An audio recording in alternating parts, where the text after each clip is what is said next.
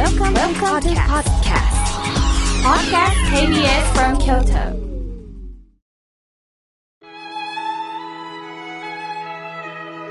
改めまして、僧侶の河村明慶です。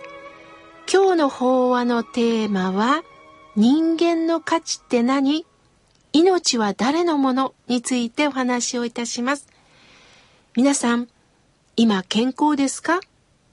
そうだよ、病気一つしたことないよ、と、病気はないということが自慢だという方もおられるでしょう。逆に、持病があってね、という方もおられるでしょう。まさに今、入院されてる方もおられるでしょう。また、生まれつき、障害をお持ちだという方もおられます。では、健康な人は人生の中で勝ち組なんでしょうか？仏様は健康、病気、年齢、若い老いるということで比較は一切いたしません。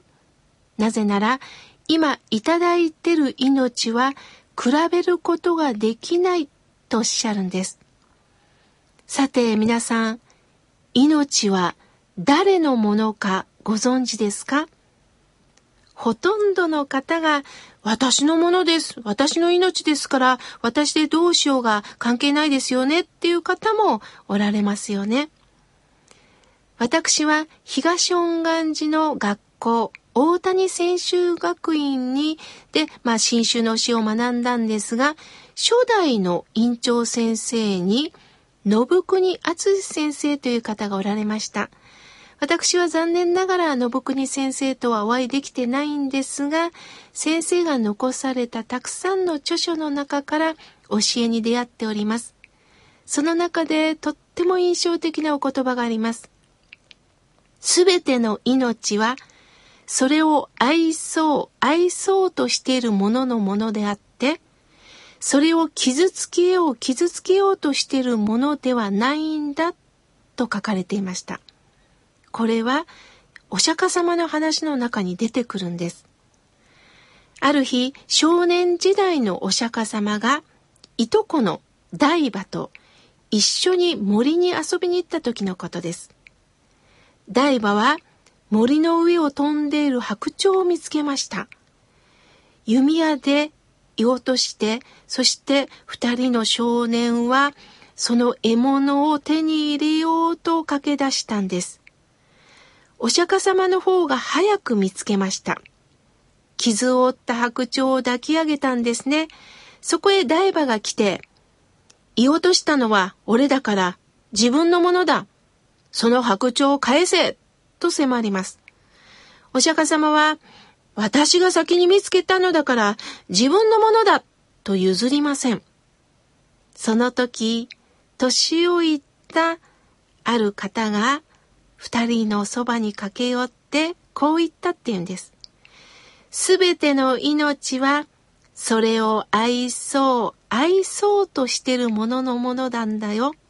それを傷つけようとしてるもののものではないんだよ、とおっしゃったんです。すべての命は愛そうというものに与えられるものであって、傷つけようとするものに、この命は俺のものだという資格はないということなんですよね。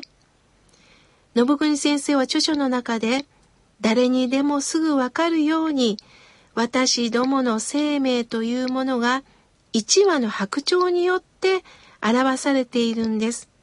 そしてその白鳥を釈迦と大馬の二人の少年が奪い合うというのは同じ一つの生命を我がものだと主張し合う二人の人間のあることを示しています。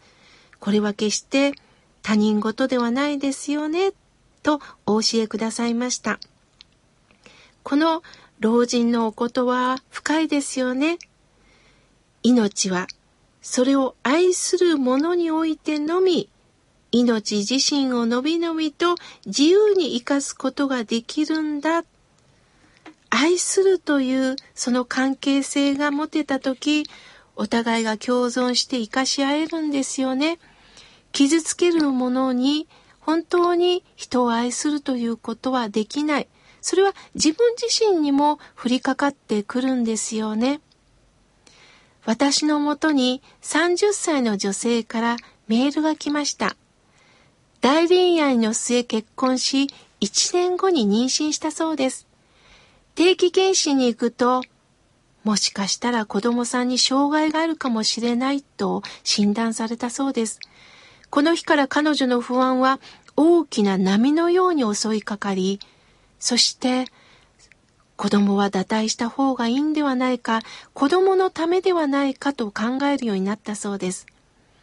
生まれて障害の身であれば子供がかわいそう。そしてこの私も苦しむことになる。また周りの目も気になる。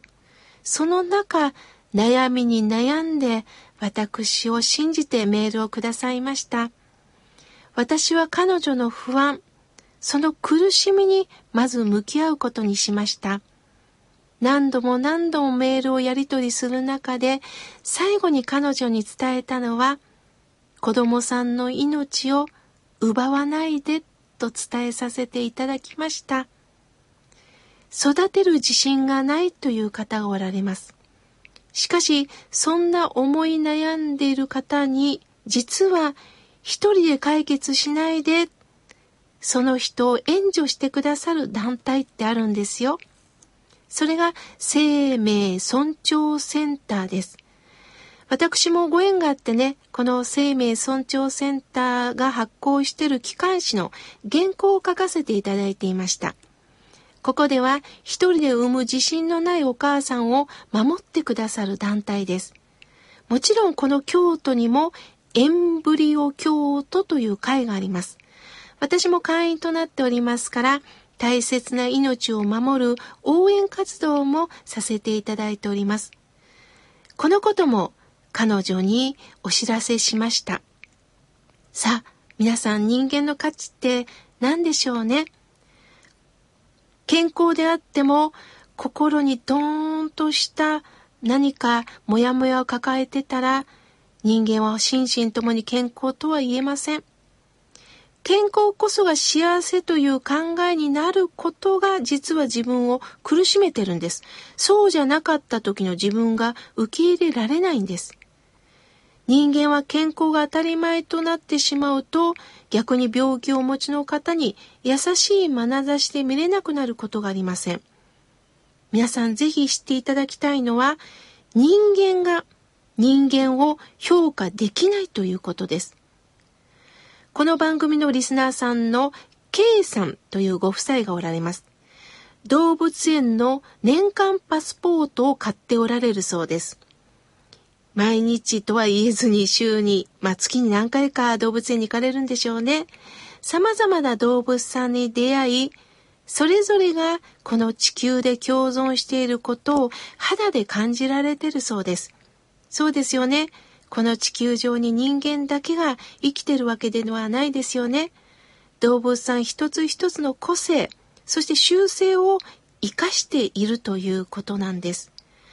あの、以前、えー、山際十一先生、京都大学の総長さんの講演を聞いたんですが、ゴリラさんも、あの、人と争わない動物なんですってね。勝ち負けを決めない動物なんですって。だから山際先生は動物、またゴリラからぜひ学んでくださいとおっしゃってました。ああ、そうだそうだ、様々な動物から本当に学ぶことってたくさんあるんだなと思いました。信国敦先生は、誰もが思い込んでいる独断は怖いよと書かれてます。自分の生きる命そのものがこれが自分だと判断してることは怖い。つまりあなたの命はあなたのものではないということです。すでに私だと気づく前から与えられてる人間が作ることのない命があるんです。確かに不平等さを感じることってあるでしょう。しかしそれが人間の勝手な価値観なんです。地球に様々な生命があるように与えられた状況をどうか生かしてほしいんです。誰かの言葉であなたをダメにしないでください。お釈迦様はあなたはあなたになれっておっしゃいました。これから皆さん、こういう言葉を頭の中に入れてほしいんです。今、私がこうだから、この発見ができたんだと思ってください。すると、私でよかったと頷けますよ。